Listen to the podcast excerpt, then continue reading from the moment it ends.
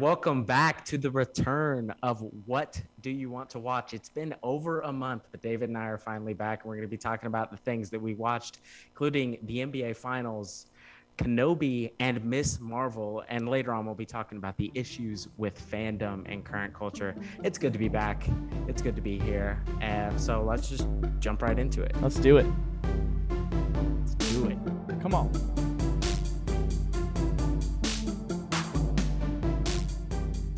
All right. First up, we have NBA Finals talk. Um, so last night was Game Five. Uh, just for full transparency purposes, I am a Warriors fan. So if you hear Warriors bias, that would be why.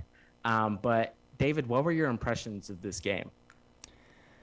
Um, this honestly, like, because you know, I think it was against the Grizzlies, didn't they? They blew a big lead, and when I honestly, I turned it on about a couple minutes in, and like already, I was like, oh, this team looks different tonight. Like, Mm-hmm. not only did the Warriors look different, but like the Celtics looked much different than what we've seen.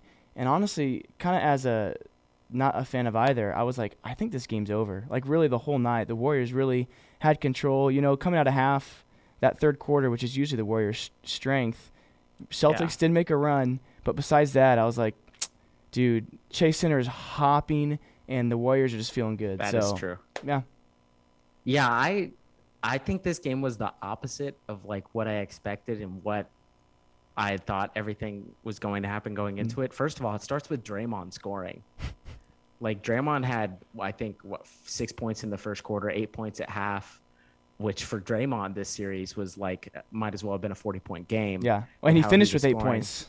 And Brown was the Celtics' most consistent scorer before this point. He finished with only 18 points on five for 18 shooting. He had five turnovers. And that mm-hmm. was the other thing, is what you're talking about, is it just felt different. The Warriors had seven turnovers. The Celtics had 18. That's And incredible. that was it. That's that's the game right there. I think they said on the broadcast 16 is the magic number for the Celtics.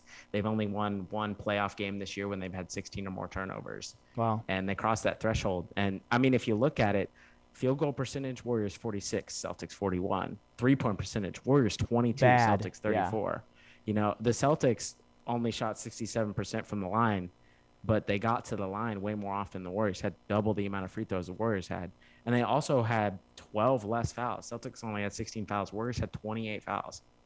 But all of that stuff didn't matter because the Celtics couldn't keep control of the ball. Yeah. Well, when I look at the stat line, I mean, really, besides like the field goal percentage and maybe a couple other stats, Celtics led in rebounds. They shot much better three point percentage. Mhm. Um, they didn't have nearly as many fouls. But I think the big thing for me is the seven turnovers in an entire game. Mhm. Like, that's and I think that's. I mean, I don't. I don't pay attention to NBA like an, an insane amount, but I think just for a basketball game to have seven turnovers in an entire Oh, game, yeah, that's insane. that's insane. And uh, and I think really I mentioned this in the group chat maybe two games ago. Like the Warriors shoot them in this themselves in the foot with turnovers. Like Oh, absolutely. they can make up for you know and you know 29% threes or whatever it is. Draymond playing terrible, but when they have like 26 turnovers, like yeah, no wonder they're not they're not doing well because they keep just fumbling the ball Right. every possession. Right. And the Warriors, even their best teams, even the, you know, the 2015, 2016 teams, um, and the teams with KD, they've always had this turnover issue. Mm. They always get too cute with the ball. They always, you know, are trying to. It's sometimes where you just like take the open three, quit trying to make the extra pass to keep the highlight reel going. Like just take the shot. And that was something that they didn't have tonight. Uh, and a lot of it, I think, has to do with the ball wasn't moving around as much because Curry was not hitting shots. Seven, he finished seven for 22 on the night, 16 points, coming off that insane, insane 43 and 10 game in game four. Um, and yeah, I mean, Curry is Curry, so he's going to affect the defense even when he's out there and not shooting well because he had two or three guys. And credit to the Celtics, their defense on him was insane. They Yeah. were face guarding him at half court. He wasn't getting open looks really all night, and he wasn't. He wasn't even close on most of his attempts, but that necessitated somebody to step up, and that person that stepped up was Andrew Wiggins. Yeah. This is the Andrew Wiggins game. Yeah, well, they had to be infuriated. They're like, bet we finally got Curry contained. He didn't hit a three for the first time in 233 games, I think, include Yeah, it regular was like season. since 2018. and it's like, bet, all right, we got this game. and then Andrew Wiggins just comes out and dude just can't miss, and he's at every board and just completely takes over the game. Yeah, I, I Wiggins could not hit a three all night, but it didn't matter because every time he go went to the rim, he was getting whatever he wanted. Yeah. I mean, that fourth quarter, it seemed like I think three possessions in a row, he just took his man, drove to the hole, and got a layup easy. Yeah, he had And- 12 field goals. He was. This is 13 boards. exactly. Yeah, this is exactly what people wanted from him. This is what Andrew Wiggins should be doing. He should be slashing to the rim. He's an athletic forward who was one of the worst rebounding guys at Mm. his size in the league before he got to the Warriors. And now that he's had back to back double digit rebound games and back to Double-doubles, double right? doubles Yeah. for only the I think the second time in his career. And to do that in the NBA finals is Yeah. just crazy. Is this why the Warriors drafted him? What what we're seeing right now? Well, they didn't draft him. Minnesota drafted him. This is why they Oh, that's for him, right. Yes. That's right. That's right. This is exactly. I think this is, and Curry even admitted in the post game that he didn't expect him to be this good. But Mm. when you look at the alternative, they traded uh, Russell for Wiggins and a pick, and the pick turned into Kuminga. So, I mean, with Russell, they there was just a guy that would not work in the system. Mm. He was a ball dominant guard when a system that does not do ball dominant guards besides Steph Curry. You Yeah. know, and and it's about movement and about slashing, and that's not D'Angelo Russell's strength. And they got the trade, and that was it. So I hate to do the did the Warriors win or did the Celtics lose? Mm. But do you feel like this was a game that the Warriors took from the Celtics, or do you feel like this is a game the Celtics gave up? See, this is tough for me because, like, right, we see the previous um, four games of the Celtics, and then we see their first quarter, and we're like, oh, they just had an off night. Like, they just lost that one. But, like, how do we not Mhm. know that, like, I know that's something Andrew Wiggins has significantly improved on is his defense. Draymond Mm. isn't a hothead tonight. He's actually composed. Like, how do we know that the Warriors' defense didn't really just kind of stun the Celtics' three point shooting in that first quarter? So, Mhm. I don't know. I don't think I don't think you can have that excuse in the finals. I think the team that wins like wins the game. You know what I mean? Like it's Mhm. not like oh they blew that. yeah, I see that. I think Yeah. they made a run in the third quarter and we're down four points. They Celtics easily could have won this game and they they, they didn't. So I think the Mhm. Warriors just outright played well and Klay Thompson I think is slowly figuring it out. He's we're seeing more Yeah, 21 points consistency, again. highest three point 14. percentage uh, Mhm. in the last three games that we've seen out of him. So I don't know. I think the Warriors just played well, and I played. I thought they played consistently well all four quarters.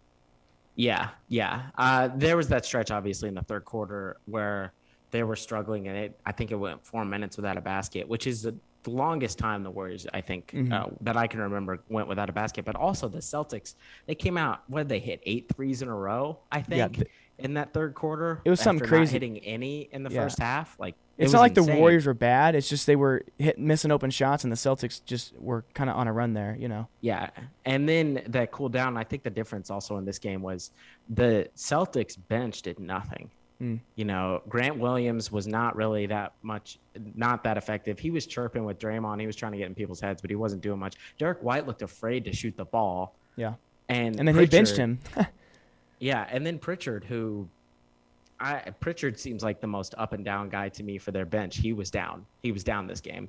I mean, that first possession, he comes curling around to- to shoot a baseline jumper, and he steps out of bounds. And it Mhm. seemed like from then on, he was just out of the out of the flow of the game. So Well, looking here, he, he he got five minutes of play. He missed three threes, five minutes of play, and then he he didn't play the rest of the night. Yeah, and he's a guy that you know comes up, especially in that those home games, comes up big for them. Like it seems like he's always the one hitting dagger threes. You're like, are you kidding me? Mhm. We didn't fly out on Peyton Pritchard, and now he's hitting a baseline three to go up nine or something with three minutes left in the game. But no, I just, I don't know. And Brown and Tatum, you know, Tatum had 27, but I, I was afraid every time Tatum took a step back three because it felt like in the second half he was hitting everything. But oh, they were beautiful. I will say he's got a beautiful kind of one-two move, step back and, and shot. I will and say that's that. his bread and butter. Every Mhm. time he drove to the basket, I was thankful Yeah. because he was driving in to help, and I felt like Wiggins couldn't stop him. And Brown was, you know, he had five turnovers, five for 18 from the field, and he's been their best player in the series without a Yeah. doubt. So Uh, Nathan, this is interesting, and I don't pay attention to this stat enough, so you just tell me if this is pretty significant. But uh, four of the five Celtic starters on the plus minus were minus. Tatum minus 13, Horford ni- minus 19, Brown minus 19 and Smart minus 9. So if I'm correct if I'm correct is it when they're on the court that plus yeah, or so minus it's the way that plus or minus is evaluated is like when you're on the court, does your team win or lose against the other team? So let's say that Steph Curry plays the entire first quarter and the Warriors are up by eight. At the end of the first quarter, Steph would have a plus eight. But when he comes back in the second quarter, let's say the Celtics go on an 8 0 run, then Steph Curry would be at even plus minus if he was on the floor for that. Got you. Okay. So that's how that works. It can be deceiving sometimes because, I, I mean, they did lose. So That's like true. everybody's probably going to have a negative plus minus, but it can tell you that sometimes it's, I think plus minus is super effective when you look at bench guys. Got you. Because if you're looking at a guy that comes up off the bench and they're not winning against the second teamers, that's a problem. Mm. Um, yeah, but that is that. I mean, when nobody's in the positive, you know, that's not good. I think Marcus Smart was probably the most effective player they had in the game. hmm It was clear that they could not afford to not have him on the court and have Derrick White instead. Yeah. When he got Um, there, there towards the end, he kind of started getting heated, and I think he kind of lost his composure there. Yeah, yeah, and they were again. Draymond gets more leeway than everybody else. Draymond got fouled out of this game, but he yells and screams and argues with everybody, and I think that sometimes other players get unfairly lit with that. But Marcus Smart was flopping all over the dang place Mhm. and then was getting mad about calls and there were some bad calls but there were bad calls on both sides and you Yeah. can't tell me that the game was rigged for the warriors when they had 28 fouls and the celtics had 16 Exactly. i think that the the series officiating has been super inconsistent though because sometimes they do the let them play thing and other times somebody gets touched and there's Mhm. a foul and Well, I- thought they were right to challenge that last Green, Dray- Draymond Green foul because I didn't think that was a foul, and I didn't. No, I I especially didn't either. think because correct me if I'm wrong. Refs know, especially in college too, if this is their fifth or sixth final foul, it's going to have to be a pretty legit foul for it's them got to be a foul kick him out of the game. yeah it, it can't be ticky tack And I, I thought that was pretty ticky tack for me. Well, and then you had right before that the whole Jordan Poole. The it's he doesn't even Marcus Smart doesn't even touch him, No. and he flopped immediately. And like as a ref, you know, you didn't call when Marcus Smart flopped on the other end. Whenever Klay Thompson drove into him and then hit that three, how are you going to call the Jordan Poole foul? Like Yeah. you got to be consistent. Yeah. And I think that's what people are getting frustrated with. All right, so that's that's that's enough of the game five recap to say, but let's talk about the series as a whole. How have you felt just watching it in terms of enjoyment level the series has been? Oh, I, I I've really actually enjoyed it a lot. I think it's been you you'll know this. When's the last time the Warriors were in the finals? Uh, there would be 2019 So I think when they played the Raptors. That's right. Ooh. Um, just especially I think seeing Curry like, if they win this, Curry wins Finals MVP. I think everybody can Mhm. assume that. So I think just Mhm. seeing that and like people knowing that and sitting sitting in that like, no matter who you cheer for, no matter how much you hate the Warriors, there's a part of you that like respects Curry's game. And even Dwyane Wade said it like this freak of an athlete deserves to be on the Mount Rushmore of NBA basketball just because of how he has Mhm.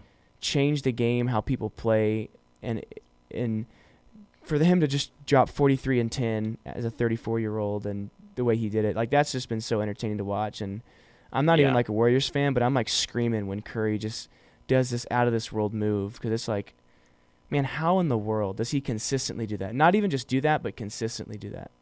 Yeah, and I mean, even when Game Five is a slump game, but you know, the he's just the. I think he's the most electric player in sports, in that whenever he does something, you're just mesmerized. Yeah. and I think that this basketball has so for so long been dominated by big athletic guys, Mm. um, and you know the people that put us in awe are the people who are normally dunking over everybody and doing things like that. And the fact that Steph Curry has made like shooting threes like the coolest thing in to Mhm. watching basketball. Like I go way it's way cooler for me to see Steph Curry, you know, hit a contested tough three than for me to see somebody dunk on somebody else. Like as a Warriors fan. If Wiggins Mhm. posterizes someone, that's great. If Steph hits a contested three over somebody, that's even better. Do you think for like the first time in NBA history, like it is more desired and like a cooler th- sight to see Curry hit a three than to see like a poster dunk? Yeah, I think that that's probably been since like 2015.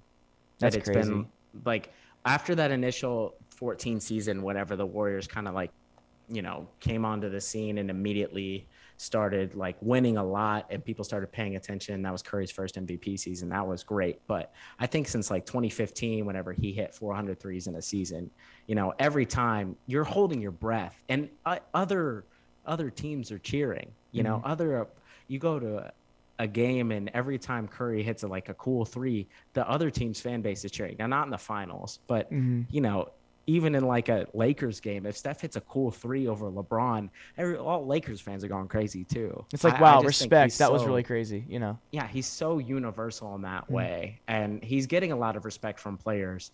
But I think that you know uh, the knock on him has been the Finals MVP thing, and if they can pull out this series, then that won't be a knock anymore. But I, I'd just like to say Andre Iguodala did not deserve that Finals MVP that he got. It is a sham award that he got because he didn't shut LeBron down. LeBron averaged over 30 points a game in that Finals. Mm. Steph had like one bad half. Um, because Matthew Dellavedova was playing out of his mind on defense. Dellavedova had to go to the hospital afterwards to get IV fluids because guarding Steph Curry is so difficult. Wow. Um, and then Steph ended up averaging like 26 and 8, I think, that series or something. So that he should have won that. But the knock has been he needed help. He can't do it by himself. Well, he's 34 years old playing against two the two of the most talented young guys in the league right now. And he's he's playing better. He's outplaying both of them. He's literally the so- reason that this team is here. Yeah, absolutely. I mean- unquestioned. Game one, 50% uh, three point percentage, 34 points. Game two, 41%, 29 points. Game three, 54%, 31 points. Game four, 50% on the three, 43 points. And he even, I mean, he still dropped 16 points, eight assists, three, ba- three boards. Like 34, 29, 31, 43. That's insane. Yeah, I mean he was 0 for 9 from 3 uh, tonight, which is his bread and butter. So and and they still found a way to win and he still I mean I say it again, every time that he's cutting out to the three-point line, everybody on the Celtics is paying attention, which is Mhm. why Gary Payton can cut to the basket. It's why Andrew Wiggins can slash into a lane and there's not a bunch of help defenders coming over. It's why Draymond Green if he could make those floaters would be deadly because everybody's worried about Steph. Yeah. Everybody's worried about Steph. Yeah. He just opens the floor up. The, the fan in the All right. back corner of this arena is worried about Steph. Yeah, yeah. When you're a when you're a Celtics fan, I you always just judge, I think, by what you don't want the other team to do. So as a Warriors fan, I hate I hate when Steph Curry is guarding Jaylen Brown, Mm. and I pray that Jaylen Brown decides to take a jumper. I pray that Mm. because if he doesn't and he decides to cut to the basket, Steph's gonna need help, and then he can lob over the top to Robert Williams. I guarantee every Celtics fan hates when Steph Curry catches the ball with even a little bit of airspace on the three point line. Hates it Yeah. would rather him pass out, would rather Looney cut to the basket and have a one on one, would rather anything else. Um, what do you think wins this series? Because it's back at the Celtics and then it finishes at the Warriors. If they need it. So 3 2 Warriors, game six is in Boston. And then if necessary, game seven will be back at the Chase Center in San Francisco. Dude, I don't know. Cause I'll be honest, like I think game one and two, I, I wasn't able to watch the whole game. Correct me if I'm wrong, but I feel like this game uh, Monday night was like the first time that I didn't think the Warriors were like scrapping or like uh, keeping their head above water. Like Yeah. Like I feel like Yeah, obviously the two games they dropped, and then like that game that tied it two to two, they were struggling. But like for the first time, they came out like actually like a confident, like dominating basketball team, and th- that's kind of how I've seen like, and that that could be wrong, but I just feel like for the Mhm. first time they were like not just struggling to stay above water. Like they came out and Mhm. just kicked the Celtics in the mouth. So if this is the team we see, they're gonna win in Game Six. Yeah, yeah. I don't think. I, maybe you could say game one. I mean, they they did lead most of game one Okay. and lost it in the fourth, but that was really back and forth. Um, I felt like they were commanding in the first half, but the second half, I started to get scared because I don't know. They started to do this stupid thing, and they missed a dagger three in the third quarter. That if they made, I think that game was over. Hmm. Um, but yeah, ever since then, I felt like the games even we pulled out, even you know, game four with that amazing Steph performance was still like a if Steph Curry doesn't hit five for six threes down the stretch of that game, we're gonna lose. Like Yeah. we needed everything from him to win Yeah. because nothing else was working. So I don't know. I I quite honestly think the Celtics take Game Six. Yeah. I think we're back for a Game Seven. Because Boston's gnarly. The Celtics losing. It's loud. And I- So I just don't see him losing three in a row. This team is Yeah. his team has been really solid, bouncing back from losses, um, and I think they're going to come in pissed off. And what they did against Steph worked. Now, will it work again? I don't know. I think you, I Steph's going to make a three in the next game. I Yeah. don't think he scores 16 points. I don't think he goes for under 25 probably, Mm-hmm. but he they lost games where he scored 30. So I don't know. I think the Celtics take the next one, but I I think the Warriors will take the series. yeah, because uh, yeah, and I said that before the game in our group chat. Again, I was like, I think winning that game was huge to tie it up, and now they'll be back home, and I think that's going to significantly help them. Um, and it did because it was very loud, and I don't. I think also kind of with the the stuff that's happened with this the fan base of the Celtics Mhm. and the Warriors haven't appreciated that. Like they got to be careful because I think they they got in their heads. I think they were pretty rattled and bothered by it with the chants and Mhm. stuff. So I, Mhm. I'll, I'll be curious to see if like po- pregame they'll get affected by that and that'll affect kind of how they play. Yeah, the only person that and game four, Steph didn't seem bothered by it, but everybody else still seemed bothered by it. Yeah. I think Steph was mad about it and just wanted to prove something, but it seemed like you know Draymond and Klay were were still kind of either trying too hard to get back at the crowd or something. Yeah. And you don't want you don't want the players to be playing against the crowd Mhm. ever. I don't want Draymond to be focused on what the people in the stands are saying. I want Draymond to care about what's going on on the court. And anytime you pull his focus away, that's where we start to get in trouble. So Exactly. yeah, I think I think that we could see I this Boston crowd is going to be insane for game six. It's going to be loud in that building and if it- it has to be. they're losing. Yeah, it has to be loud, and I think it will be. Oh yeah. And that Steph is the only one that can silence that. And if he's not hitting, I think it's over.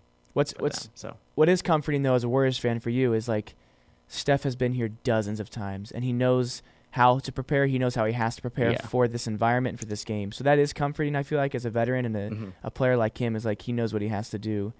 You know, and it's now we'll see if the other four guys on his team can Mhm. can help him. You know, and not to jinx it, but we do get an opportunity to see game six Klay Thompson, who has historically been one of the most insane. You know, it started the legend started with OKC when Klay hit like the playoff record for threes and was just absolutely hitting insane shots to get us back in that game. mm-hmm. Um, and yeah, so we get game six Klay. Game six Klay even showed up against the Grizzlies. So I don't know if we get if we get game six Klay Thompson, then yeah, I'm fine. But I don't know if we're getting game six Klay Thompson. It, it is crazy. I, I remember watching that. It's just kind of off topic. Watching the Grizzlies series, and there were a couple games where Poole, Curry, and Klay all dropped over thirty points, and we Mhm. were kind of. I think we were still together at that point in Maryville, and Mhm. I was like, if they're playing like this, no one's gonna There's no way. And we've Yeah, not seen that trio yet. Now maybe the Celtics are just too good of defensively to let that happen, but we might see that here or Game Seven. I don't know. Yeah, well, and Poole is too weak defensively to let that happen. In that they can't. I mean, he played 14 minutes, had 14 points, which is you know that's crazy. Mm-hmm. to to do that and he had that another insane buzzer beater three but he is hunted every time he's on defense and he Yeah. cannot play defense and the celtics are just simply too good offensively to have jordan poole on the floor more than 20 minutes a game so Mm-hmm. yeah, they're gonna that's why exploit that for to sure. that. Yeah. oh absolutely they already steph is a good defender he's not amazing by any stretch he's undersized but he's a good defender and he works pretty hard um, and they even hunt him on switches so Hmm. jordan poole's in there that's that's like a piece of meat to them they're just gonna go at that every time I'm seeing conversation. Do you think Draymond Green is a Hall of Famer? People are talking about it. I'm Um, seeing. I don't know if I can weigh in on this without being extremely biased. What I will say is one, Draymond Green is at the end of his career. He is in the twilight of his career for sure. His body is taking a lot of mileage. He's got gray Um, hair. But Draymond Green had a, like a 30 he had 32 points and like 15 boards and 7 assists in game 7 of the NBA finals against the Cavs. And Draymond Green is one of the five or six smartest basketball players I think to ever play, which is the only reason he's still playing now because his body athletically cannot keep up with Mm. the other guys on the court, and he can't shoot. Um, but I think, yeah, I think with the amount of success Draymond's had, and that those teams don't work without him. So I don't know if he's first ballot, but in my opinion, Draymond Green would be a Hall of Famer. I think you would have to put him there. Hmm. Um, and there's there's guys in the Hall of Fame right now um, that are that got to the Hall of Fame and they're not that good. I'm I, Antawn Jamison, I think, is in the Hall of Fame. And uh, let me I'm Who? check that and make sure I'm exactly. Yeah. Yeah, i I'm guess that's sure fair. Like Antawn every once in a Jamison is in Hall while, Fame. you have kind of someone like slip in, you know. Or no, okay, is Ant, hold on. Yeah, he's in the College Basketball Hall of Fame. Never mind, that was bad. But there's guys that are in the NBA. the NBA Hall of Fame. I will say is one of the easier sports Hall of Fames to get into. Okay. Um, I would I think baseball is probably the hardest, but that's just because the way that baseball chooses to go about picking the Hall of Famers is the stupidest way they could possibly do it, and guys like Barry Bonds aren't in the Hall of Fame. Yeah. Um, and then football is probably next. I would say basketball is one of the easiest to get in. I Okay. think Draymond gets in, but not first ballot. Yeah. Gotcha. I was just curious. I know there's those co- you know commentators love to spark debate. Oh, Well, so and and that is all everybody's going to talk about as soon as the finals are over. They'll do the legacy for whoever won and whoever lost, and then they will do the Hall of Fame conversations for all the old players. You know, if the Celtics win, we're going to be hearing is Al Horford a Hall of Famer, um, and if the Warriors win, we're going to be hearing Steph's legacy and is Draymond Green a Hall of Famer. Yeah. Uh, they got to talk about something. So, yeah, that's true. All right. So that was that was a lot of NBA Finals talk, but now we're going to take a take a quick little break, and then we're gonna talk about what we said was the most anticipated Star Wars project since Force Awakens. Um, a lot of people are disappointed by. That's Obi Wan Kenobi. Coming up right after this break.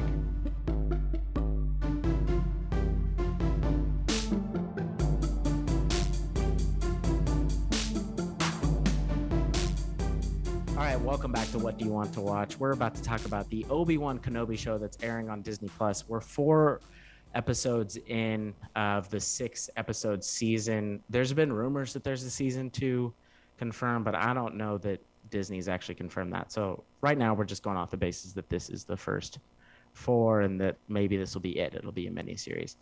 David, how have you felt about this show so far? I've really liked it. Um, I think, I don't know. I think the big thing for me is one, obviously, I want quality Star Wars, but two, I just like new Star Wars and that just the graphics and the cinematography just kind of blows me away. And Mhm. uh, there are certain scenes.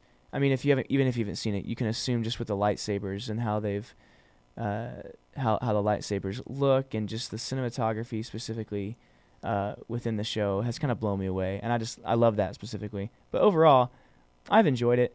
Um, people have right, you kind of see it. It's kind of slow to start. People have said, or if you've watched it, you'd probably agree. But Mhm. like, I don't know. I feel like that's kind of needed. Like they gotta remind people, okay, this is where this is at in the timeline. You you gotta introduce. There's been time since Order 66. Stuff's happening. He's got to lay Yeah. low. He's gonna lose some of his mojo. Like this stuff is gonna happen. You can't just, oh, episode one, they're fighting. Like that's you can't just do that, you know. So I think that's why people are not liking it because they're impatient. Yeah. Yeah, I would agree with that. I would also agree that I think one of the biggest problems that we have right now, and and I've seen a lot of other people say this, is that Endgame and No Way Home have set our expectations so high for getting exactly what we think we want in Mm. shows and in movies. Um, and so a lot of people just had this image of what this show was going to be, that it was going to be, and myself included, I'm one of those people. It was going to be full of Clone Wars um, backstory and flashbacks, and we were going to see Hayden Christensen and Ewan McGregor together, you know, as Mhm. Anakin and Obi Wan before the fall of Anakin, and that w- we were going to see Obi Wan just duking it out with Inquisitors all the time and fighting nonstop, and we were going to see a lot of young Luke, and you know. And part of that is the way that Disney marketed this show, but a lot of that is the way that we just wanted it to be. Mhm. and it's not that. Um, and i'm not a screenwriter. I don't I, i'm not a tv writer. I don't write shows. So yeah I, I don't i think i was disappointed at first. I think i was among the camp of i watched the first two episodes and i was like that was cool but like i wanted a lot more Mm. and now that i'm thinking about it like yeah i'm ridiculous for like i i just wanted the show to be what i wanted it to be and wasn't trying to like evaluate it on whether whether it's actually good or not i was just evaluating on whether it lived up to my personal goals or not which Mm. is it's ridiculous Yeah.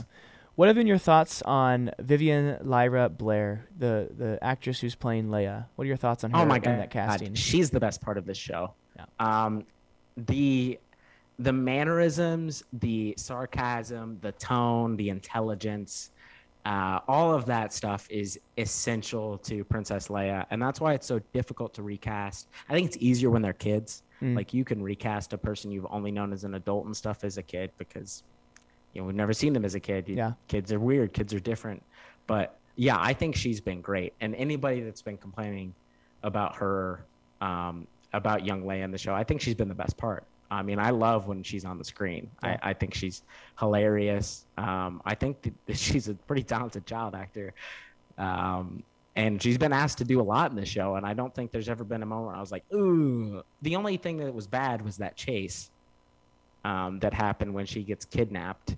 And that spoilers for the first episode, but like how she was outrunning three full Yeah. grown men. Yeah. Yeah, that was ridiculous. But that's not that's not the actress's fault. That's No. the whoever the cho- fight choreographer's fault or Yeah, whoever yeah. came up with that sequence.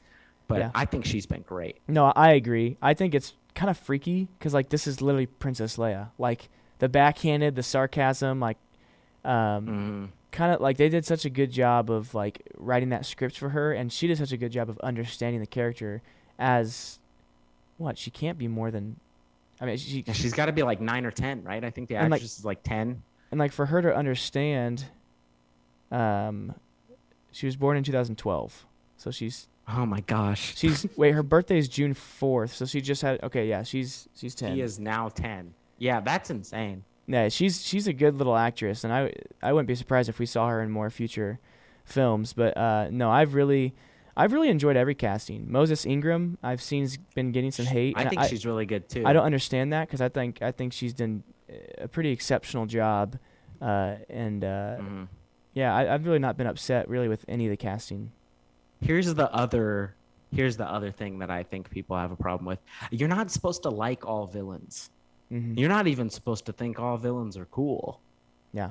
And for some reason, when they want, first of all, they want Vader to be the main villain, but Vader is kind of like the shark in Jaws, I think, in that we always want more, but maybe less Vader is actually more Vader.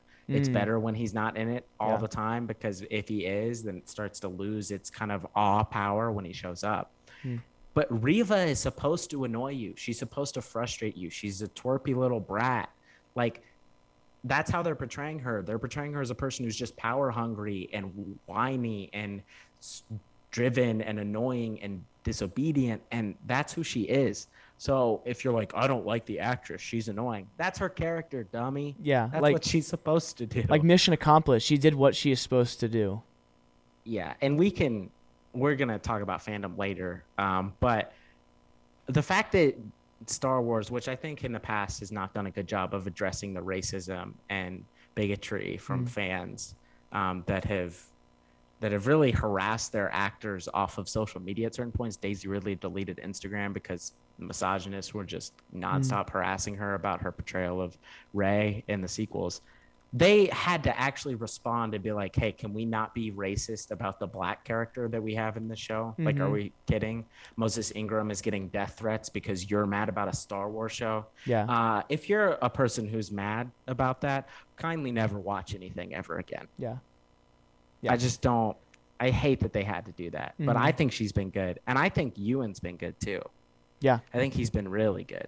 Yeah, that's I think just just not re- without really thinking about what I'm about to say. I think he maybe be under the most pressure cuz like there's this expectation of seeing him in the Absolutely, the original movies and he's got to uphold that and like kind of keep the same character and one which he's left which one he hasn't been a part of for 20 years. He's had to revisit that and kind of get back in that mindset.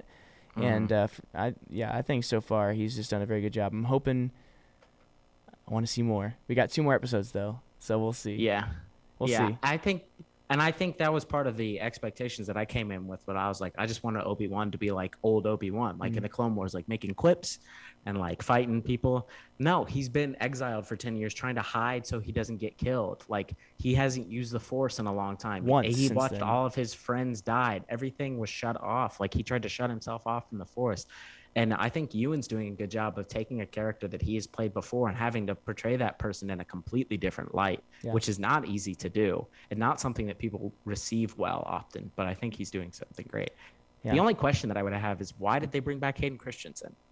Because they haven't really used him. He's not Mhm. even the body actor for the. Bo- they have a body double for stunts for Vader, uh, and like I'm sure he's in some of the scenes, but he's not doing the action scenes. And then I, it's not his voice, obviously. Mhm. So like, are we gonna see a flashback? Like, why did they make a big deal about bringing Hayden Christensen back? That's the only question I would have.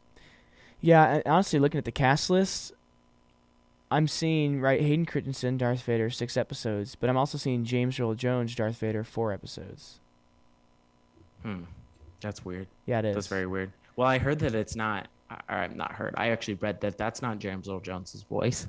interesting. Um, it's the same thing. Uh, if for those of you that have seen Top Gun Maverick, um, it's the same thing they did with Iceman with Val Kilmer, um, and that they're using already pre-recorded lines of dialogue and stuff, and they're mixing them to make new dialogue. That's insane. uh, Val Kilmer, who has suffered from throat cancer, is to the point where he can't even speak at all.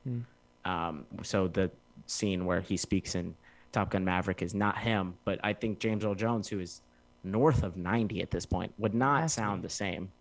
Um, so they've been doing that, but that, I, so far that's been pretty pretty good because it's noticeable. If you go back and watch Rogue One, it's noticeable that James Earl Jones is older because Vader kind of sounds a little off, Mm. and you're like, yeah, that's a little weird. Yeah, but I just say they do end it here at six episodes. Like I just, I'm I'm I am surprised with the with the hype and attention that this show gets. Like why why just six?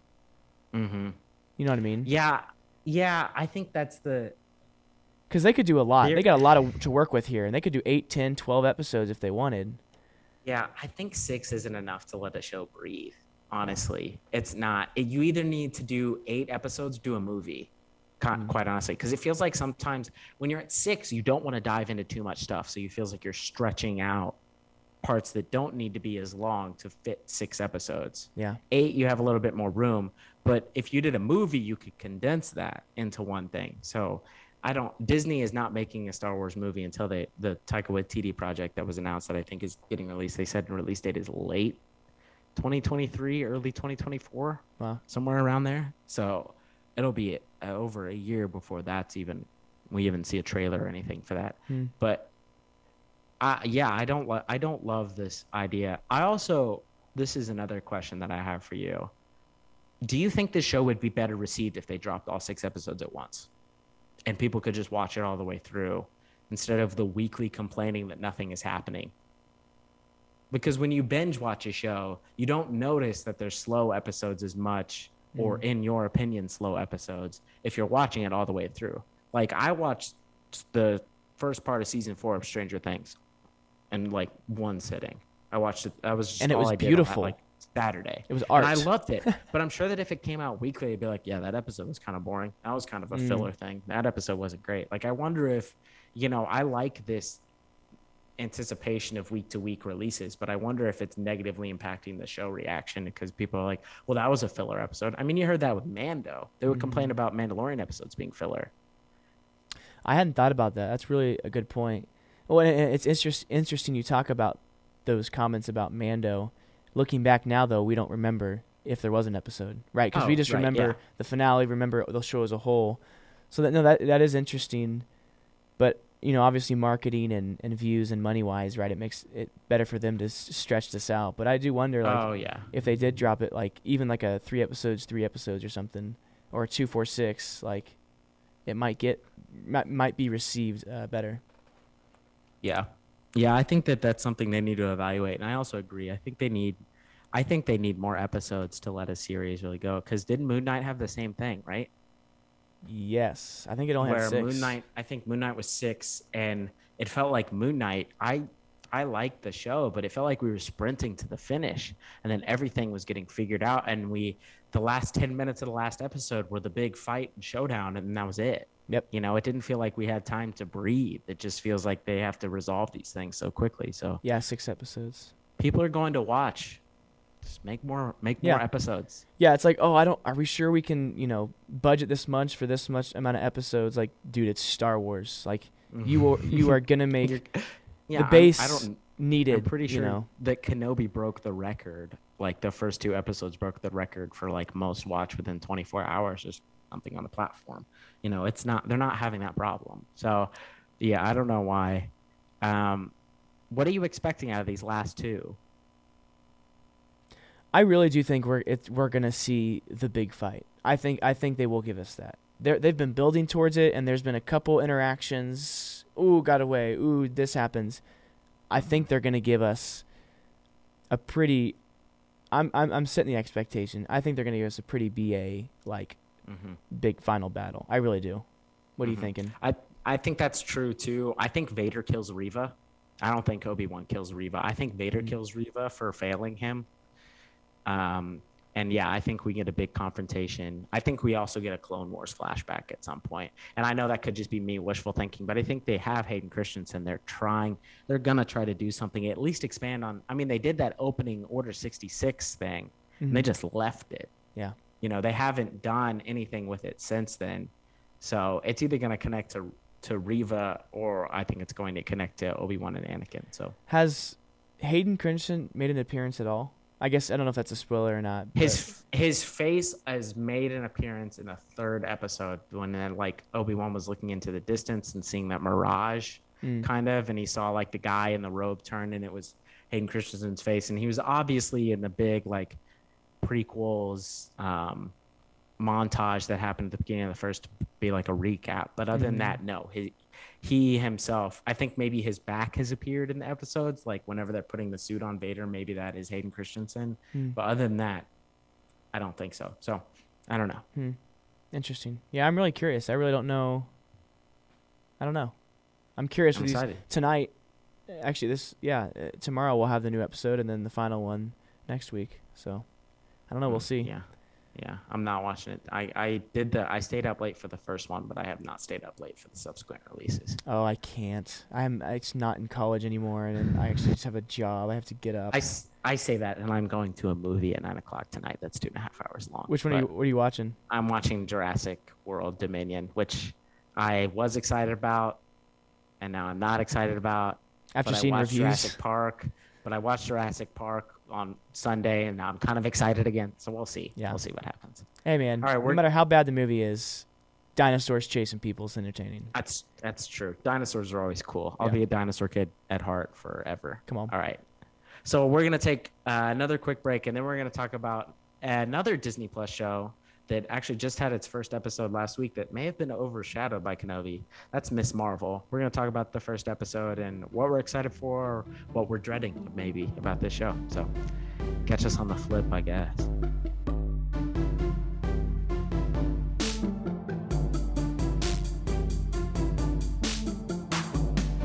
All right, it's on the flip, and you're catching us. Uh, Come on. So, we're talking about Ms. Marvel. Uh, David just watched the first episode today, I believe. Yep. I watched it um, sometime at the end of last week. I think. I think Friday, Thursday, maybe, maybe Thursday. Um, yeah. What What were your thoughts? I uh I think I enjoyed it. I just I don't know how. I just didn't know about it. Like even like seeing now like watching it and like seeing the characters in the TV show, like I don't remember seeing their faces on you know, like advertisement. I I don't remember like cuz you know like for like obviously Loki, these other shows it's like dude for like 3 months we've been like advertising this and like I saw Mhm. like watch Ms. Marvel and I was like what's that? You know.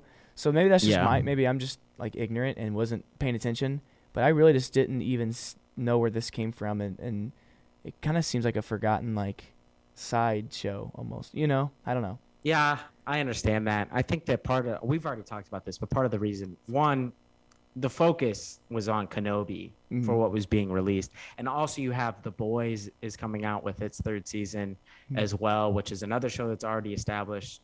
Stranger Um, Things. So, and Stranger Things is coming out. So Ms. Marvel kind of had an uphill battle there. Two, there's not like a big name star in this show, or a character we've already seen.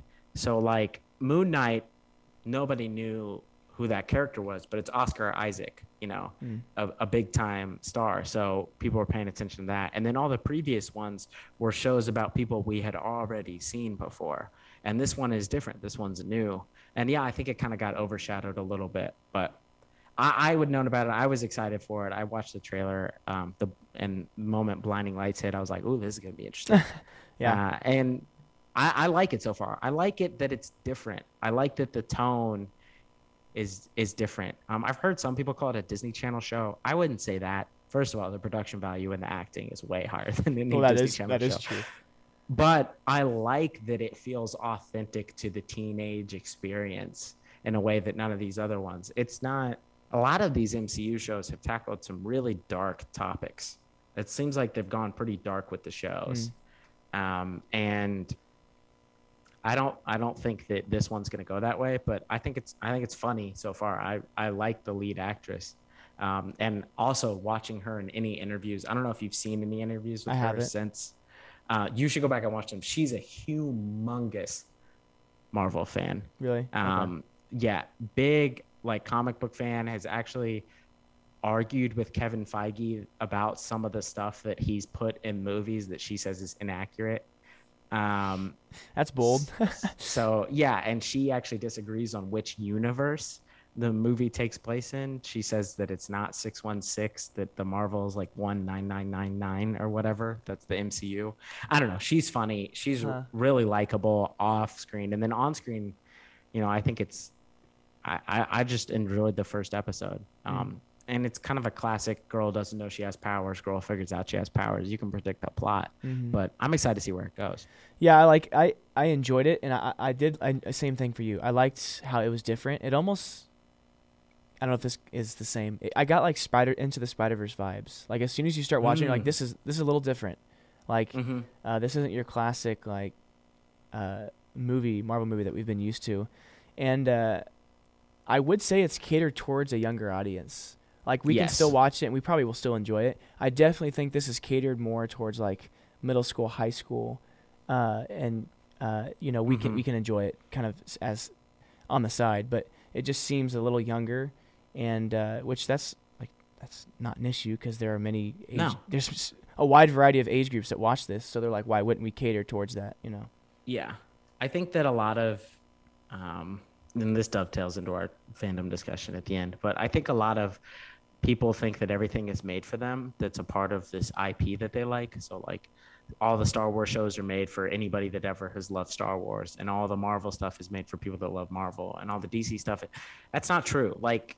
Uh, Ms. Marvel is a show that, yeah, it's geared towards younger audiences. And if you don't like it as an adult, maybe it's because you don't think it's good, but maybe it's because you're not the target audience. Mm. Maybe you're not the people that they're trying to get to watch the show. It's the same thing with movies like The Joker, okay? The Joker is not for everybody that loves DC Comics. You know, that's a movie for people that probably don't really like superhero movies that much, um, or a movie for people that like Martin Scorsese movies or something. You know, these movies are made for different audiences. Yeah, so, yeah, I think you're absolutely right with the show being made for younger people. So and and that's like, at first, honest, like the first couple minutes, I was like, I I, I said like this kind of seems like like Nickelodeon, like, you know, and I had to kind of I, kind of started to realize that like okay, not this may not be catered towards me, and like hmm I just had to sit back and just try to watch it. And you know, towards the end, it's like, okay, I think I might be able to enjoy this. Like, I'm gonna give it more episodes, give it a chance. You know, understanding that Mhm. like I'm not supposed to just fall in love with everything that Marvel drops. Like, there are so many different Yeah. types of people and different ages and stuff like that they have to cater towards. So just understanding that. Yeah, and I think it's another thing. It's it's another movie. It's another show. It's another thing for representation, which we talk about a lot, and I think that it's important. But you know that this show doesn't mean a lot to me. But I've seen tweets from people, you know, m- uh, young Muslim women, uh, uh, Pakistani people who say like it's so cool for them to see themselves represented on the screen in a you know a mainstream film in a superhero way that they've never seen before Mm. you know they a character they can identify with somebody that they've even grown up reading all the comics and stuff and now they get to see them in person and know that this big company cares about them and cares that they get to watch it Um, and I think that's really cool. So Mhm. I always will think that's cool. Um, people coming at you with the. let's just talk about fandom now. Let's just move Let's into it, it. now because I'm we, we might as well. This kind of dovetails into I don't know. This could be perceived by me, but have you been seeing the the term MCU and woke thrown around a lot with recent Marvel projects, or am I just in the wrong part of the internet? I, I think I've seen the MCU. Actually, that sounds familiar. I think I have seen that hashtag on Twitter. Mm-hmm. And So that's normally labeled it. It's pretty much been every recent thing since I think Endgame, even before Captain Marvel was much maligned by a lot of people. But it's this group of people um, that are seem to be very large, but even if they're not large, they're very vocal. That have this desire to complain about forced diversity in projects. Um, and there's the same people that complain about Moses Ingram in Star Wars, um, but are complaining about how the MCU is woke and is catering to these other groups of people and is, you know, making content focused on forcing diversity down your throat. First of all, if you think that you're a moron. Second of all, they're just telling different stories. Yeah. Okay. Not every story is about a white guy. Um, Mm-hmm. Well, even in the comic books, like that's not the case. Right, right, and they, it's not forced diversity when it's in the comic book, but whenever they make a movie out of it, like I saw people were like, "Uh, you know, Wanda had too much screen time in the Doctor Strange movie. The MCU fails again, like trying to force. I don't have, I don't hate women. I just don't need them to cram like female heroes down my throat, and they just need to make it organic in the story. Like what? What? She's the villain of the movie. What do you want them? Also, to do Also, she's one of the most BA characters in the Marvel universe. Right, exactly. So I, I, I, I think we can all admit that those people are ridiculous and Mhm. annoying to listen to, and we don't really need them. But the question that I have is: Has fandom and the internet made our entertainment worse because of expectations? The things that we were talking about before. You know, what we were looking at for Kenobi, or what we want out of a movie or a TV show, because we've been anticipating it for so long, and we've seen trailers and we've seen leaks. Has this stuff made entertainment worse? I I really do think so. Um, people, you know, get on Twitter, for example, with an idea, with a belief, and they find that group of people that believes that, and they begin to follow and you know agree and and team up almost with that system. Well, and, and they're very loud. I mean, every, it doesn't matter what you kind of believe or what you think a show should do. I think I feel like everybody in some aspect is loud, and the producers and directors can see that. And I think Mhm. I think all it's done is just create pressure, which I think in turn has made can has made uh, entertainment worse because there's all this pressure. And I wasn't around for like the Game of Thrones final seasons, but I, I wouldn't be surprised if that's kind of where this came from too. Is there was a lot of pressure, and they Mhm. heard and saw, got letters, got this that, probably expectations, um, and Game of Thrones to the Star Wars, uh, you know, last three movies to whatever. Like, you know, I, I think it has. I really do because everybody's on social media and and um, Mhm. they're people too, and they can see all of this stuff and, and feel the pressure from it. Mm-hmm. And I think you and I, we both love movies, um, and we both love entertainment, and we love to consume it. And it's hard.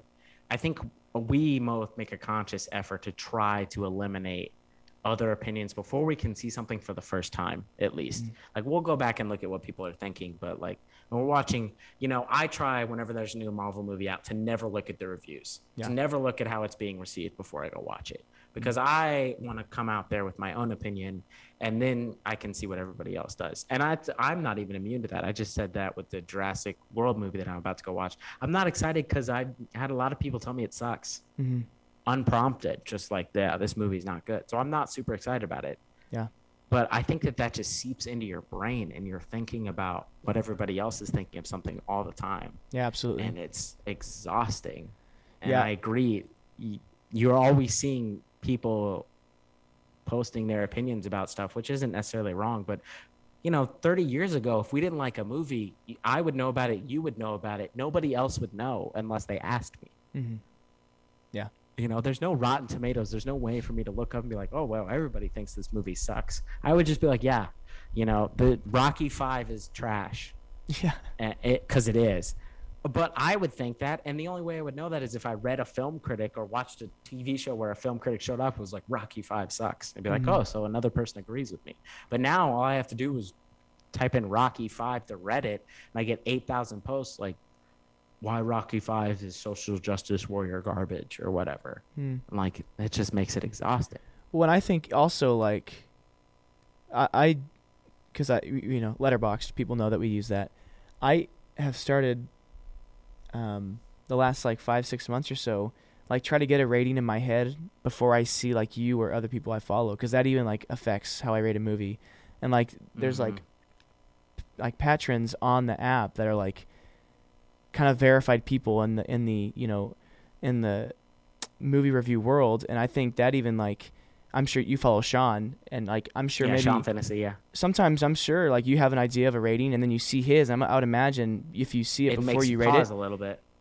yeah, you're Mhm, like absolutely. you're like, ooh, I may change my rating now, like because just because you saw his, and I think even that little thing of like, I go into Doctor Strange and I kind of enjoy it, and then the person I'm watching with was like, wow, that sucked. I'm like, yeah, it was okay. Like, why did I change my review? You know? Yeah, you're afraid to be. Yeah, I think that I've had my opinion colored by a lot of other people on, especially a lot of MCU stuff as well. Um, and yeah, I think that it's hard to get that out of your brain. It's hard Mhm. to not factor in what pe- other people think.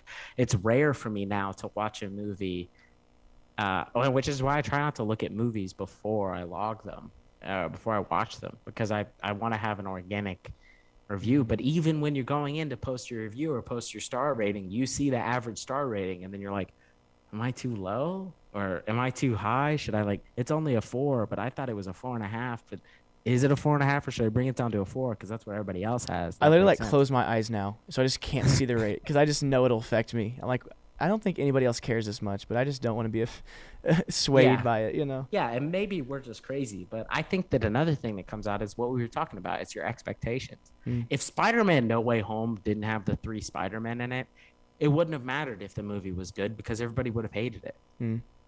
And I still think it could have been a very good movie, despite Right, them, but- you know? we had that expectation that they have to do that's leaked they have to do the three spider-man it has to be Mhm. if they do this story and they don't do the three spider-man it's ridiculous it sucks they can't do this they have to do the three spider-man Mm. even if that movie was the godfather people would have walked out of the theater going well they didn't give me what i wanted so it sucks Mm. and I think that's a uniquely franchise problem, but it's also not because I know people that hated like movies like The Northman because they thought it was just going to be two hour version of Braveheart where it was just epic fights all the time and Mhm. it wasn't going to have any of the surreal stuff or different Robert Eggers touches that go into it. And then they Yeah. come out and they're like, "That's not what I wanted. That sucked." Yeah. Well, what do you want? Yeah, exactly. Yeah, it's like, that's, I, I, I compare this to like IMDb has a goofs thing on their like thing, kind of like trivia. And it's Mhm. like, I see that in even like the most highest rated movie of all time, like, like Shawshank or The Godfather, there's so many goofs.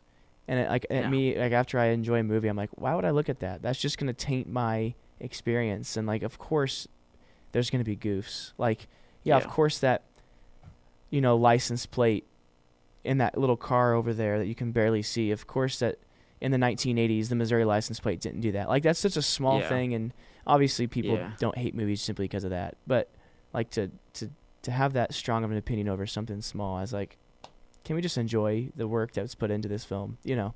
yeah i mean i the, i watched so i watched jurassic park on sunday um and i had rated it lower on Letterboxd initially because i was like everybody else thinks this is a four maybe jurassic park's not as good as i remember it because i was Mhm. remembering it with my five year old brain then i went back and watched it no jurassic park is one of the greatest movies ever made that's five out of five but the whole raptor scene i kept thinking about how i know that there's going to be a crewman's hand popping up by the door Mm-hmm. because I had seen that. That's everybody's like movie mistakes. Everybody points out that mistake is like there's a crew guy's hand pushing the Velociraptor puppet through the door, and you can see his hand, and it made the final shot, and it's in the movie. Mm. And I was looking for it, and I was so annoyed with myself that I was looking for it because Mhm. this is a movie that I love and a movie that I want to be wrapped in, especially Jurassic Park. Like it's a movie you just have to sit and kind of try to put yourself in because it's a movie about dinosaurs. It's ridiculous to think about actually, but it's amazing if you're just in the experience. And I was intentionally trying to take myself out of the experience because I saw some stupid movie mistake Mm. that I knew I could point out. Like, Yeah. oh my gosh, that Yeah. doesn't matter. Like, Yeah. why am I doing that? Yeah, that's I tough. think it makes entertainment worse. And I think we hear it so much and see it so much that we just naturally begin to do the same thing. You know, despite Mhm. how vocal we are, like about not liking that and not wanting to do that, I think we just naturally see that and kind of turn into that. Oh yeah, I mean, I used to be like a. s- I don't know if you know the YouTube channel Cinema Sins. Mm-hmm. I used to watch that thing all the time. I can't watch it anymore. Not because some of their criticism wasn't valid or because some of their jokes weren't funny, but like I found myself watching movies through that lens of trying to pick every little thing apart and see Mm. is this logical? Is this logical? Here's another aside that I think people forget. We're not logical people. Not every character in a movie is going to make the best decision. Why didn't the character do this instead? Because they were in a tense situation. You wouldn't make the right choice in a tense situation either. So I'm- get up off their back. I'm very bad about that in like horror movies. I get so frustrated, but like, yeah. dude, if Michael Myers, this crazy guy in a white mask, had a knife and was walking after me, like, I wouldn't make the smartest decisions either. I'd be just insanely freaking out and just hyperventilating and like, I can't expect him to be like, hmm, all right, next step. Like, you know what I mean? Yeah. So, and also all movies are not real they're fake like some of them try a lot Except for Pearl Harbor. Realistic, but like i'm tired of people debating i saw someone's like i can't watch star wars because there's sound in space in star wars and there's not actually sound in space in real life